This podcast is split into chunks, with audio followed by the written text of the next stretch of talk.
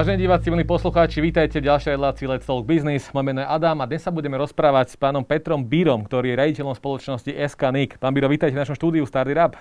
Dobrý deň. My sa dnes budeme rozprávať hlavne o e-commerce, budeme sa rozprávať o digitálnom priestore na Slovensku. Máme tu samozrejme pandémiu, stále sa o nej rozprávame. A ako z vášho pohľadu zasiahla pandémia celý digitálny svet? Čo sa týka možno kvality vzdelávania, vznikali nové projekty, mali sme tu e-školstvo už pomaličky, mali sme tu rôzne štátne pokusy o, neviem, tejto očkovacie lotérie a podobne. Ako sa teda zmenil pod vplyvom pandémie digitálny svet? No ono, v prvom rade sa zmenil reálny svet a vstúpil do digitálneho alebo virtuálneho sveta, čo môžeme vidieť. Taký jednoduchý príklad na to je, že ako napríklad nám ľudia alebo narastli používatelia internetu, pretože v roku 2019 bolo pripojených 80 zhruba % domácností, zatiaľ čo v roku 2021 už je to plus 10%, čiže je to 90% domácností, čo je celkom silné. Takisto máme pripojených, alebo ľudí, ktorí používajú internet v podstate denne, máme vo veku od 16 do 45 rokov, to znamená ten najproduktívnejší vek, vyše 90% Slovákov, čo sú obrovské čísla. To v podstate iba jeden Slovák z 10, možno to je dieťa zrovna v tejto chvíli, nejaké malé, nebolo na internete. Hej? Takže to je veľmi zásadný vplyv. Keď ste spomenuli to vzdelávanie, tak naozaj vzdelávanie mal obrovský boom počas pandémie využívania technológií. Čiže tam museli, lebo boli k tomu nútení, vieme, že zatvárali školy a nevedeli sa s tým pohnúť. Vznikali tam rôzne ad hoc riešenia, bohužiaľ systematické príliš nie, čiže väčšinou to bolo, čo sa tá, ktorá škola alebo dokonca konkrétny učiteľ, čo dokázali urobiť a akým spôsobom to postavili. Ale môžeme teraz povedať, že nejaké online vyučovanie už vo všeobecnosti je úplne bežná vec. Hej, stretávame sa s tým. Nepoviem, že všade stále máme proste školy, ktoré to nezvládajú zatiaľ z rôznych dôvodov, ale je to bežná vec a aj tie deti sa na to prispôsobí. Čiže keď sa stane taká tá situácia, že máte karanténu a musíte byť doma, alebo máte nejaký prípad v triede hlásený, tak na druhý deň v podstate už všetci bez problémov bežia s videokolmi, vedia, ako to funguje, vedia si tam vymieňať úlohy, vedia s tým pracovať, čiže naučili sa. To je veľmi citeľné. Že to pomohlo tej digitálnej gramotnosti možno práve. Aj toho. Samozrejme je to iné, to vzdelávanie, alebo teda vzdelávanie na diaľku, nemá ten fyzický kontakt, čiže tiež sa musia naučiť s tým pracovať. A hlavne malé deti, ako vidím to ako problém z pohľadu nejakého sociálneho kontaktu, lebo keď ako prvák v podstate nastúpite do školy a prvé, čo vidíte, je len tá obrazovka u seba doma, povedzme celý rok, tak to je trošku problematické ako pre tú budúcnosť toho dieťaťa. Ale dá sa s tým samozrejme existovať a je to určite lepšie, ako keď dostanete len úlohu, vypracujete si ju niekde v tichu s rodičmi a potom ju posielate naspäť. Čiže stále tam ten sociálny kontakt je. Môžem zodpovedať z vlastnej skúsenosti, že keď dostali po tej dlhej dobe možnosť sa stretnúť tie deti len na takej hodine, kde sa mohli porozprávať, tak to bolo javotu, že sa nedalo cez to rozprávať. To bolo cítiť, že už dlho neboli spolu. Áno, presne tak. Čiže potrebovali si porozprávať, poukazovať si tam mačky, domáce zvieratá, knižky a neviem všetko možné. Čiže ten sociálny kontakt je aj na tú diaľku sa dá spraviť do istej miery, len tomu treba ako keby nechať priestor. Nemôže to byť len to nutne to vyučovanie, to gro. Čiže väčšinou práve to je ten problém pri týchto videohovoroch, že nemáte ten priestor na porozprávanie sa, ako keby okolo. Hej? Že vyriešite, idete. A to aj tie deti. A potom to veľmi cítia. A ešte v rámci z toho vzdelávania je vidno, že je obrovský boom webinárov a všelijakých videokonferencií. Mnohí vlastne poskytujú rôzne takéto aktivity, o mnoho viac ako predtým. Hej? Čiže je to bežná vec a nikto sa už ani nepozastavuje na tom, že online mám niekam tam ísť a niečo si pozrieť, že tam nemusím fyzicky prísť, rovno si pozeráte, aké možnosti máte, keď sa bojíte, nechcete, nemôžete, tak proste idete na diaľku. Hej, čiže to je v rámci vzdelávania. Ja by som ešte povedal taký príklad dosť takého vážneho ako keby vplyvu na niektoré sektory, konkrétne by som si vybral kultúru, kde viete, že predsa len predstavenia a rôzne takéto aktivity chcú ten fyzický kontakt. Je to v podstate postavené na tom, čiže tam bol veľký problém sa z toho ako keby vymaniť a dokázať spraviť niečo iné.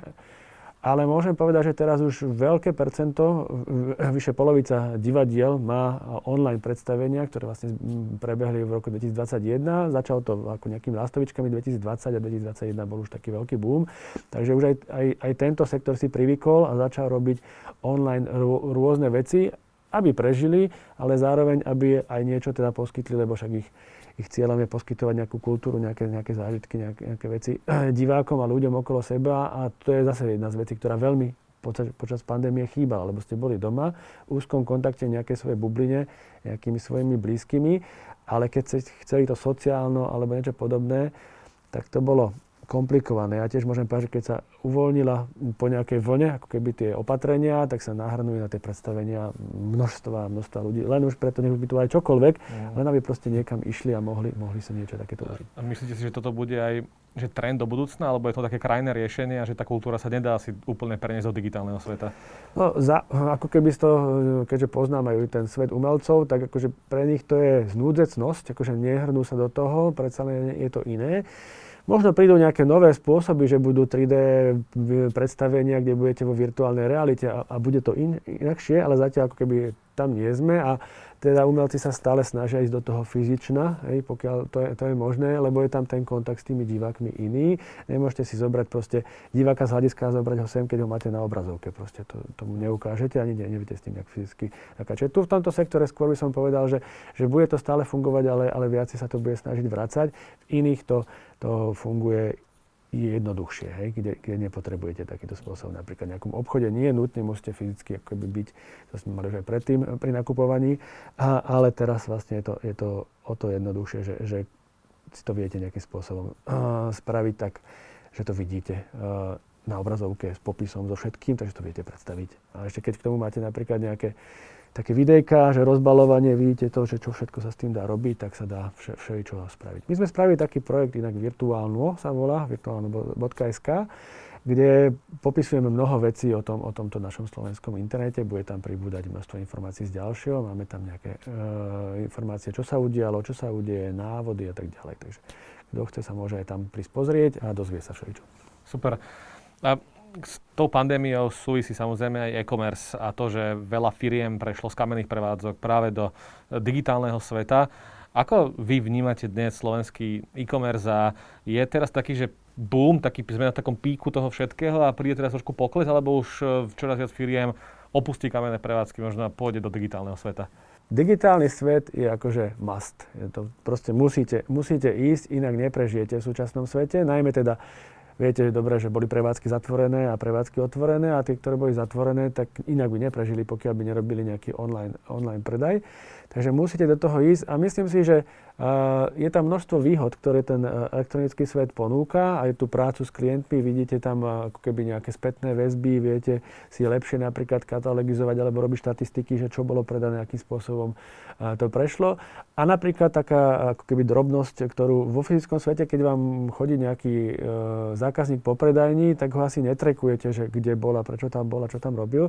Zatiaľ, čo na tom vašom online store, nejakom e-shope, vidíte, že kade prešiel k tomu, že čo si kúpil, to znamená, ktorá časť bola dobre spravená a ktorá zle spravená. Čiže vie vám to ako keby nejaký spôsob napovedať. Čiže dajú sa tie technológie využívať rôzne a môžete tam pracovať s marketingom priamejšie. Opäť asi vy poznáte, keď vás tam niekto zastaví v obchode a ponúka vám nejaký výber ochutnávok, na tom, a či k tomu prídete alebo neprídete. A ľudia sa aspoň na Slovensku tak trošku štítia takéhoto nejakého kontaktu veľakrát. Ale na tom elektronickom, v tom elektronickom svete je to úplne bežné, že tam máte takú reklamu, onakú reklamu, niečo, tak vypnete, keď vás to nezaujíma. A keď vás to zaujíma, tak si to pozriete. Takže čo ešte k tomu môžem povedať, je, že samozrejme je veľmi silný nástup mobilov alebo mobilných technológií. Už aj v číslach prekročil ako keby nákup cez mobilné zariadenia, priamo cez mobily alebo smartfóny. pomer, teda prekročil to, ako nakupujeme cez nejaké desktopy, nejaké tie bežné písička a podobné. Čiže človek bežne ide niekde a popri tom si treba skúpi to alebo ono. Aj sme k tomu boli prinútení, napríklad hlavne v tom gastrosektore, keď si chcete kúpiť tak nejaký obed alebo dača poslať si ho. Vieme, aký tam je pomer, že kto nakúpe cez desktop a kto cez mobil? Ja mám pocit, teraz nechcem strieľať akože čísla, ale mám pocit, že je to nejak 60-40, ale to vrajím zatiaľ nepozeral som si teraz presne toto číslo. Takže neviem úplne presne, ale je to určite viacej. A bude to len stúpať. Lebo vo všeobecnosti, keď sa napríklad optimalizujú weby a podobne, tak už ten trend aj pred pandémiou už tu bol, že je treba ho optimalizovať na mobilné zariadenia, pretože ľudia proste pracujú s tými mobilnými smartfónmi, prípadne tabletmi, skôr ako prídu a zasadnú si niekde. Už aj ten notebook je v podstate ako keby mobilné zariadenie, ale teda trošku inak postavené, čo sa týka technológií. Čo je ešte také zaujímavé, napríklad je, že ľudia v rámci tej pandémie, ako vstúpili, tak samozrejme tam vstúpili aj mnohí laici, ktorí nie sú takí skúsení v rôznych veciach. A tým pádom je veľmi dobré, keď sa tí obchodníci stávajú k tomu tak, že zjednodušujú všetky tie postupy, dávajú to tak po lopate. Vidíme trendy napríklad špecializovaných obchodov, to znamená, zoberú viac domén a každú ako keby špecializujú na typ klientov, ktorí sa v ich sortimente ako keby špecializujú na konkrétne niečo. Teraz myslím, že športové potreby, ale nie že športové potreby od A po Z, taký obchod máte tiež, ale potom môžete špecializovať napríklad na lyžiarov to smerovať, a hlavne v rámci sezóny, kde v podstate oni budú len to svoje riešiť, čo ich tam zaujíma a nemusia pozerať na nejaké tretry alebo niečo, čo v tej chvíli nie je pre nich. Čiže toto je taký trend, ktorý sa deje ďalej a ľudia to majú radi, lebo im to zužuje ten výber, viete. Problém tej technologickej doby je, že sme zahltení informáciami a keď máte príliš široký výber, tak sa strácate. Čiže tu sa im to v podstate zúži to, s čím sa musia boriť na tom e-shope a majú len to, čo tam potrebujú. Čiže takéto veci sa dejú a je to viditeľné aj vrajím na tom raste domén a podobne.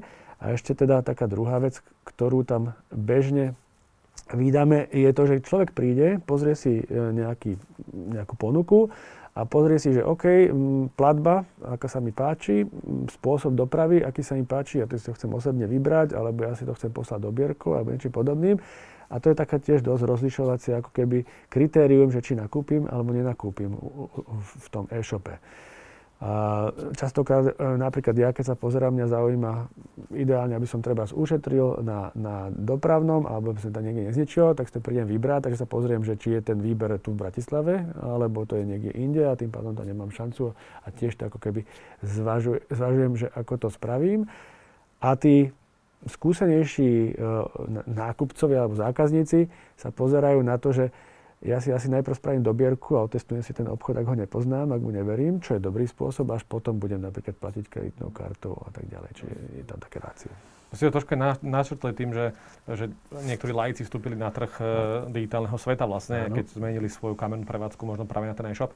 S čím sa najviac si tu ľudia stretávali? Aké boli najväčšie problémy práve v tom digitálnom svete pre ľudí, ktorí prešli z kamenných prevádzok do e-commerce a čo ich trápilo v oblasti internetu najviac?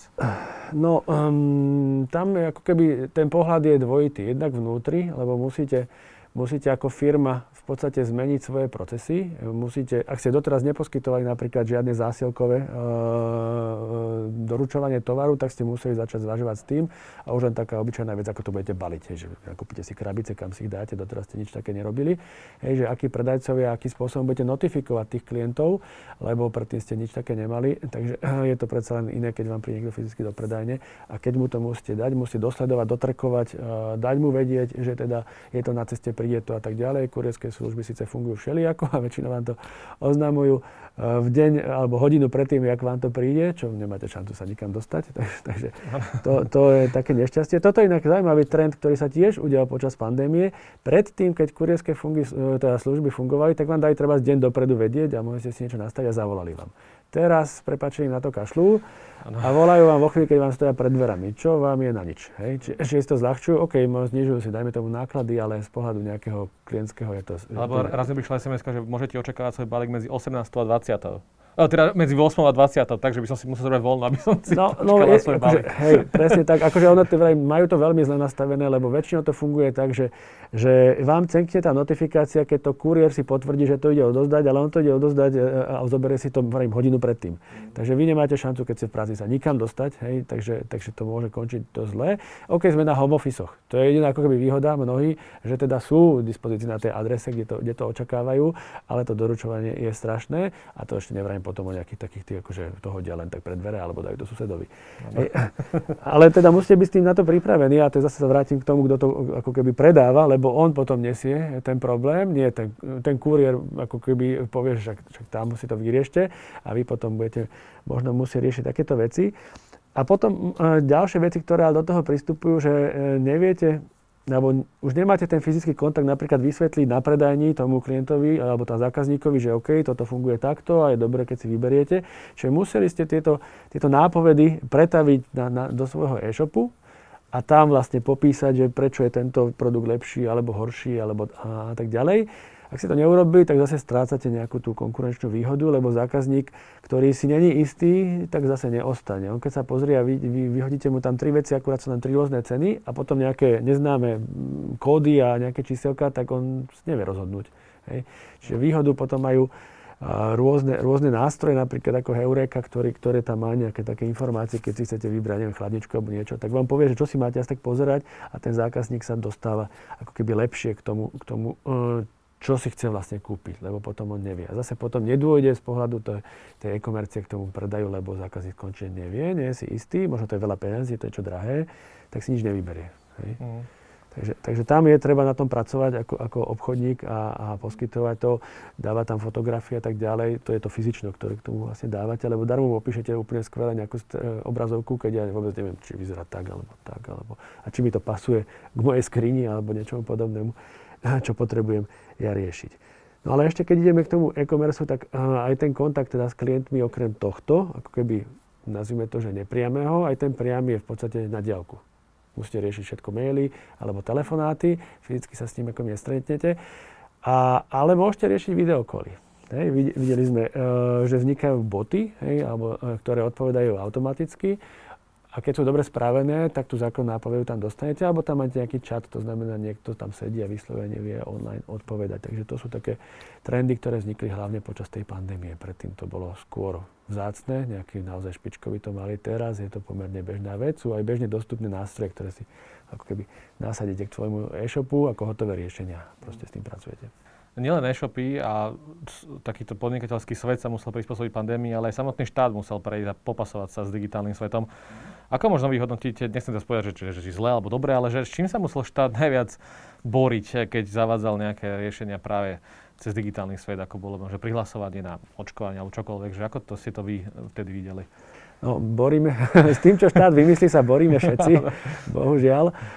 Ako musím teda v tomto byť trošku negatívny, lebo štát to aj nech už akýkoľvek dokumentov popísal, tak v praxi, keď sa na to pozeráme, tak stále to ide ďaleko pomalšie ako a ďaleko také, by som povedal, nelogickejšie, ako keď máte napríklad ten komerčný sektor, lebo komerčný sektor neprežije, alebo aj neziskový, keď to nespraví dobre. Štát, no proste musíte to použiť a nemáte čo. A bohužiaľ veľakrát tam potom ako keby zabúdajú na tie všelijaké krajné riešenia. Akože spravia to pre nejaký mainstream, ale zabudnú ťažko zdravotne postihnutých alebo nevyriešia seniorov, ktorí tam majú nejaké výnimky alebo niečo ďalšie a potom im to havaruje. A to ani nevravím ako keby o tých veciach typu, že však máme 5 miliónov obyvateľov a keď chcú podávať daňové priznanie, tak asi sa tam v poslednej chvíli bude prihlasovať, ja neviem, 2 milióny z nich, tak to musí to byť schopné zvládnuť. Keď nie, tak... O chvíľu ten termín budeme mať, takže môžeme to robiť skôr. No áno, čiže štát sa pomaličky posúva ďalej, ako keby elektronizuje rôzne veci, ale veľakrát sa potom ako keby bohužiaľ škrabeme za hlavou, že fú, že čo ja s tým teraz mám a ja to takto neviem, alebo nemám, alebo a čo mám robiť, hej? Čiže keď to je, vždy by mal štát mať nejakú tú ako keby rezervu, keď nejde IT, nemôže predsa zhavarovať štát. Čiže musí mať nejakú ešte inú cestu a veľakrát tam nie je. To znamená, ak nemáte, tak nič. Ale vy neviete, alebo nemôžete, alebo máte nejaké obmedzenie, tak teraz čo? Hej? Neviete si spraviť ani clo, alebo niečo ďalšie. Hej? Čiže čo teraz sa to vráti naspäť? Lebo tam vám beží lehota veľakrát. Ako keby to bolo, že na voľnobeh, tak ste v pohode, ale veľakrát tam niečo za tým máte. Takže. Ano. Je taká meka možno na digitálnom svete práve Estónsko, ktoré má skoro všetko zdigitalizované. Môžeme si od nich zobrať taký pekný príklad. Áno, ale Estónci sú len jedni, akože už aj Slovinci, aj Británia a podobne sú v mnohých veciach hodne vpredu, no a my ešte stále niektoré tápeme také dosť základné veci a pomaličky sa s tým boríme dopredu. A hlavne to s tým samozrejme potom mieša veľmi karty to GDPR a ochrana údajov, ktorá veľakrát je zlá. Ako keby v princípe, že sme tu mali nejaké prípady, kedy teda práve z tých bezpečnostných firiem ukázali, že ale viete, tu máte dieru, hej, tak si to prosím opravte a štát namiesto toho, aby ich pochválil, poďakoval ešte vyplatil ako obenu, ako sa to robí v súkromných firmách, tak ich zažaluje, čo je holý nezmysel. Môžu byť radi, že im niekto to takto spraví a že ich rovno nehekola, nevytiahol to von a nedal to na čierny trh a vôbec im nič nepovedal. Hej. Áno. Vy ste ako SK-NIC publikovali aj svoju výročnú správu za rok 2021. Máme z toho nejaké také zaujímavé závery, ktoré by sme mohli pomenovať, že čo sa udialo za ten rok? No máme všeličo. Môžeme sa pozrieť aj v podstate na samotné domény, akým spôsobom nám rástli. V princípe je vidno, že tá pandémia mala ako keby pozitívny vplyv na vstup do virtuálneho Slovenska. Naozaj tam boom nových používateľov, nových miest. Domény nám výrazne narastli. Hlavne ten prvý rok, to bol vlastne 2020. A tam nám to narastlo až dvojnásobne, teda ten počet domén, koľko sa bežne registroval. 2021 už to trošku kleslo, čiže narastlo to o polovicu oproti tomu roku 2019, teda s týmto porovnávam. A tam bolo vidno aj tie vlny, ako prvá bol veľký boom, potom sa to trošku pristavilo, potom bol vlastne druhý boom a ten skorej skončil a už teraz to ide takom, akože dostávame sa do takého, že neštandard sa stal štandardom. Takže ako keby mnohí tam už sú, ale stále to vrejme pribúda, len je to tak, akoby cítia, že to ide tak. A ešte teda môžem zase z pohľadu tých domén druhý taký zaujímavý fakt, ktorý máme aj v tej správe uvedený, je, že nám výrazne klesajú výmazy. Napriek tomu, že nám stúpa množstvo domén, tak počet výmazov klesá a je nižší ako roky predtým. To znamená, že ľudia si tie domény nechávajú a pracujú s nimi a využívajú ich. Aj počet teda využívaných domén narastá oproti tomu, ktoré máte ešte len, že ja neviem, zaregistrovali ste si ich, lebo niečo chcete robiť, hej, ale ešte neviete možno čo, alebo pre istotu ste si ich zaregistrovali ako keby, ako tie ochranné známky a tak podobne. Takže toto je také, že vidno, že ľudia ako keby začínajú nad tým rozmýšľať a pracujú s tým, hlavne teda firmy, alebo právnické osoby, nemusia byť nutené firmy. A je fajn teda, že nad tým uvažujú, potom o tom menej sa musia riešiť nejaké spory a podobne. Čo môžeme si povedať ešte z takýchto zaujímavých vecí, ktoré máme v správe, je, že predaje, alebo to, čo sme spomínali, tie nákupy nám výrazne stúpajú, hej, čiže rok cez rok je vidno, že viac a viac sa vlastne nakupuje online. A taký zaujímavý fakt je, že v roku 2020 bol pomerne vysoký nákup rôznych liekov, ale 2021 už nie, to úplne prepadlo. Čo samozrejme môžeme si, keď sa na tým zamyslíme, spojiť treba s vznikom vakcíny, a teda vôbec vakcinácie, že ľudia si predtým nakupovali všemožné veci, aby si nejako pomohli, vitamíny a tak podobne. A keď vznikli ako keby tie vakcíny, práve výrazne narastlo aj vyhľadávanie, aj vôbec ako keby práca s vakcínou, či už zaregistrovanie sa, alebo očkovanie, testovanie a vôbec všetko možné. Vakcína je v tých všetkých vyhľadávacích a iných veciach o mnoho vyššie, ako bolo kedykoľvek predtým. Je to aj medzi nejakou topkou vyhľadávaných slov. Hej, pretože proste tým ľudia musia dennodenne žiť, či už tak alebo onak. Všetky tie pravidlá ohľadom či OP alebo aký režim, tak tiež veľmi výrazne sa tam zmenili. Možno asi najzaujímavejšia doména stále pre Slovensko je .sk, ale čo sú také nové trendy, že čo je také, že druhá alebo tretia najpoužívanejšia doména na Slovensku?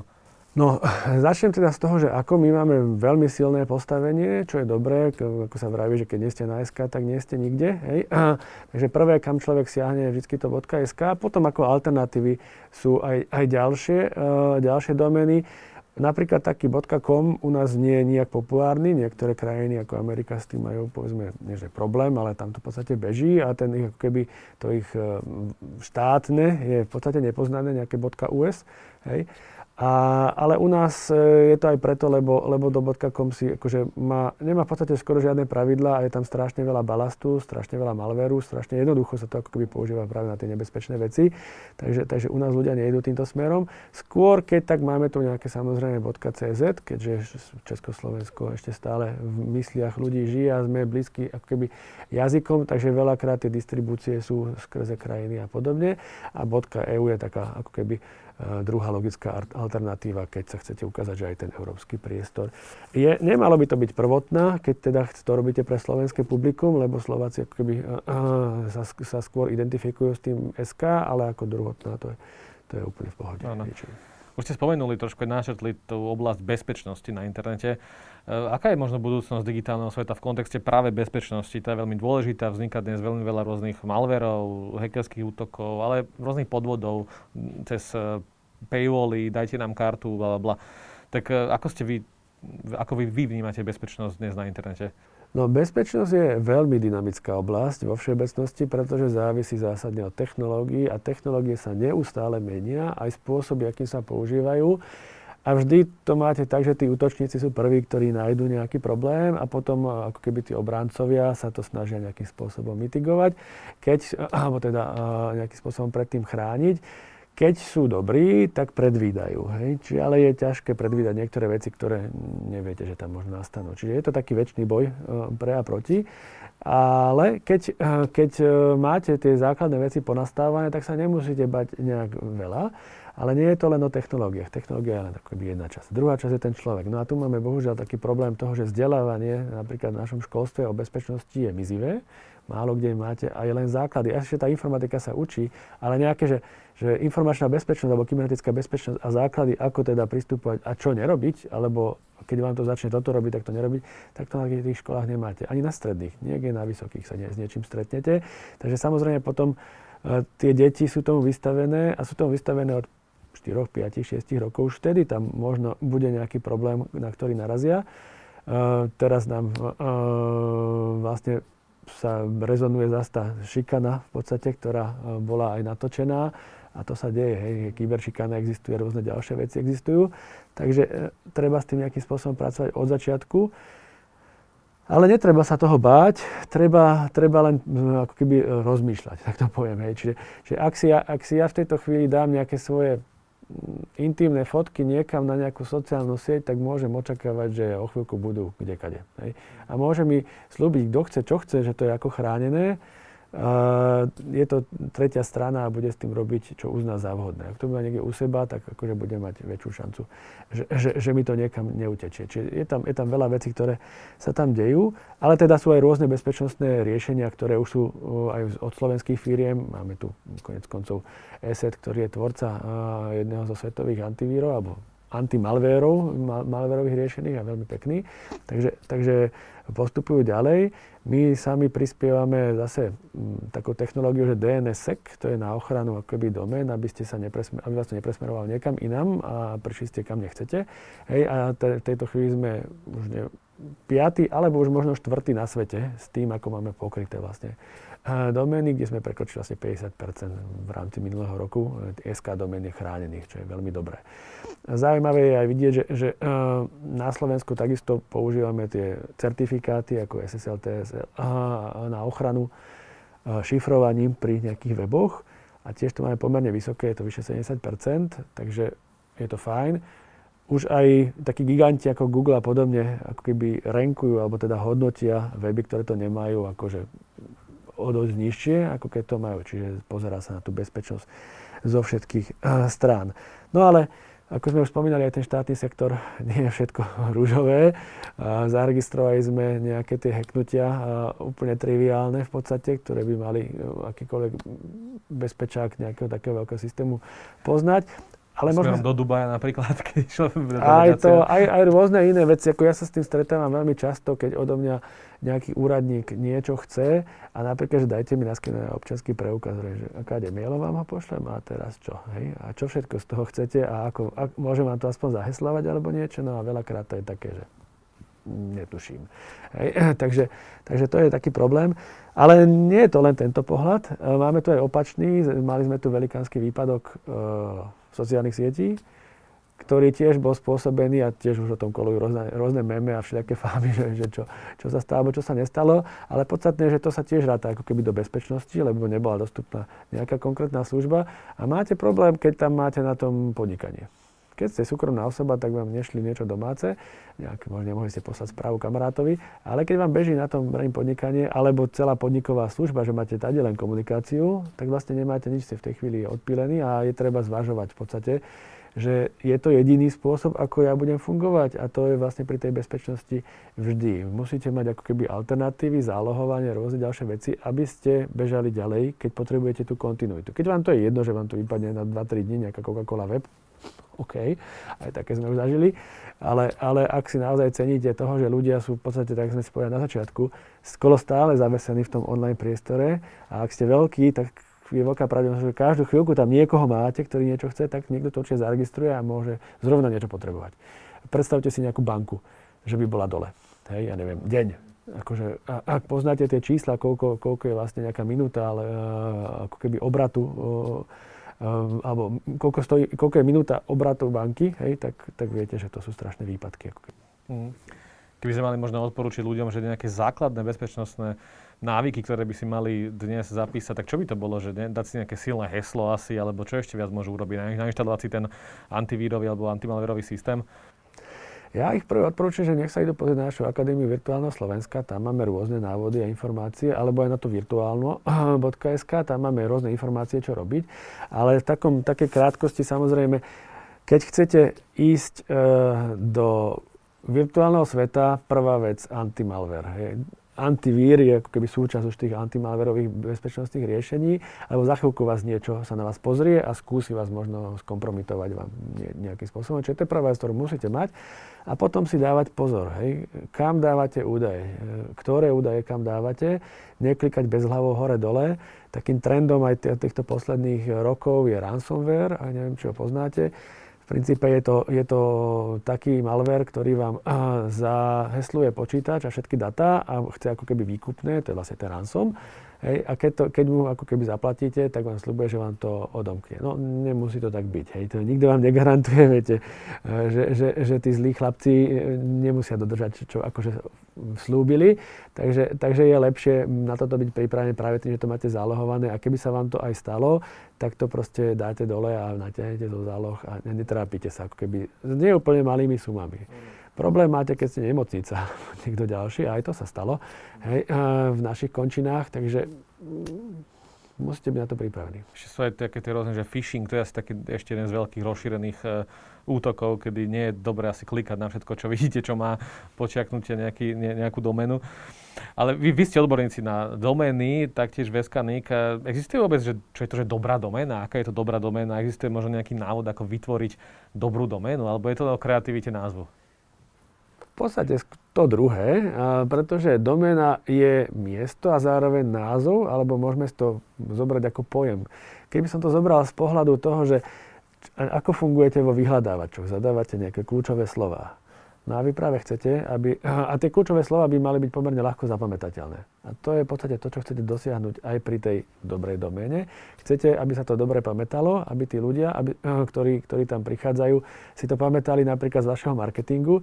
Čiže keď si napíšete, tak budete mať svoj vynikajúci obchod s unikátnymi vecami na toto je najlepší obchod na svete, ktorý nájdete na štrkovci.sk, tak si to asi nikto nezapamätá, hej? Ani to nenaklepe, ani nič. Ale keď tomu dáte nejaký názov, akože unikátny shop, alebo unikátny obchod, už je tam vyššia zapamätateľnosť a keď nájdete ešte niečo trefnejšie, tak to bude úplne super, lebo tá dĺžka hrá svoju rolu, to máme zase aj v tej správe, v princípe u nás ako keby najčastejšie domény sú 8 znakové, hej? Čiže to je taký aj z jazyka vyplývajúca vec, napriek tomu, že doména môže byť všeličo aj rôzna skratka, máme SLSP, hej, ale keď neviete, čo to je, tak netušíte, že či tam kliknúť, už to HPčko možno budete skôr poznať, alebo nejaké H&M-ko, alebo rôzne iné. Takže to sú také veci, ktoré s tým hrajú dohromady. A ešte je tam druhá vec, myslíte pri tomto všetkom aj na také tie prekliky, hej? Akože falošné, to práve zneužívajú pri phishingu a podobne.